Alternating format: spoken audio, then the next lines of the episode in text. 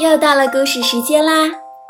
欢迎添加微信公众号“静静的故事王国”，和舅舅姐姐互动哦。好啦，让我们开始今天的故事吧。国王找智慧。很久以前，有一位少年叫阿凡提。阿凡提因为他的聪明。还被很多人认识。国王听说阿凡提非常有智慧，便把他叫来，问道：“阿凡提，你的智慧是从哪儿找来的？”“通过艰苦的劳动找到的。”阿凡提回答说。“智慧也能通过劳动找到？”国王问。“对。”通过艰苦的劳动，一定能找到智慧。阿凡提回答：“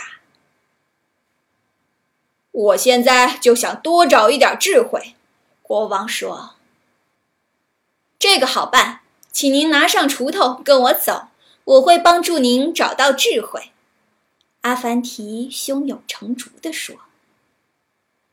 国王心想：“别人都说我缺少智慧。”这回我一定得多找些智慧，把脑子装满。有可能的话，再装上两箱子智慧带回王宫，留给孩子们用。然后他拿上一把锄头，就跟阿凡提走了。他们走了很长时间，来到了一片戈壁滩上。阿凡提对国王说：“好了，国王陛下，请您脱下黄袍，开始劳动吧。”国王只好跟着阿凡提抡起锄头来。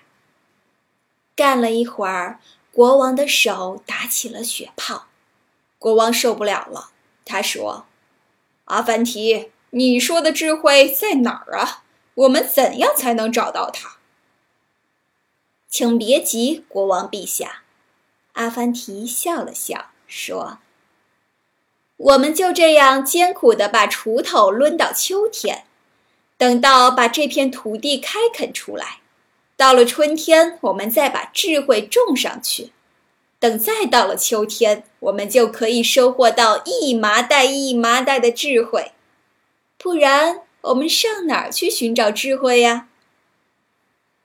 你说的这个智慧是粮食吧？国王问。阿凡提说：“对，陛下。”这只是寻找智慧的第一步。国王无奈，跟着阿凡提整整苦干了一年。到了秋天，收完了丰收的粮食后，国王对阿凡提说：“阿凡提，我感觉到粮食吃起来容易，可种起来就难了。你说我说的对吗？”非常正确。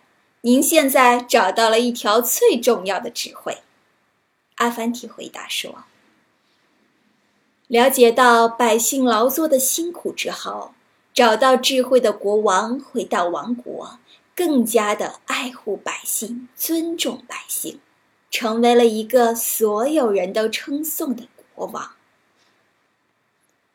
国王找智慧的故事就讲完了。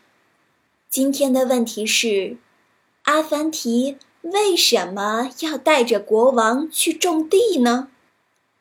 把你的答案在微信公众号里语音回复，告诉静静姐姐哦。好啦，今天的故事就到这里，我们明天见。如果你喜欢听静静姐姐讲故事，欢迎添加微信公众号“静静的故事王国”。不仅可以参与互动，还能每天听到一个新故事哦。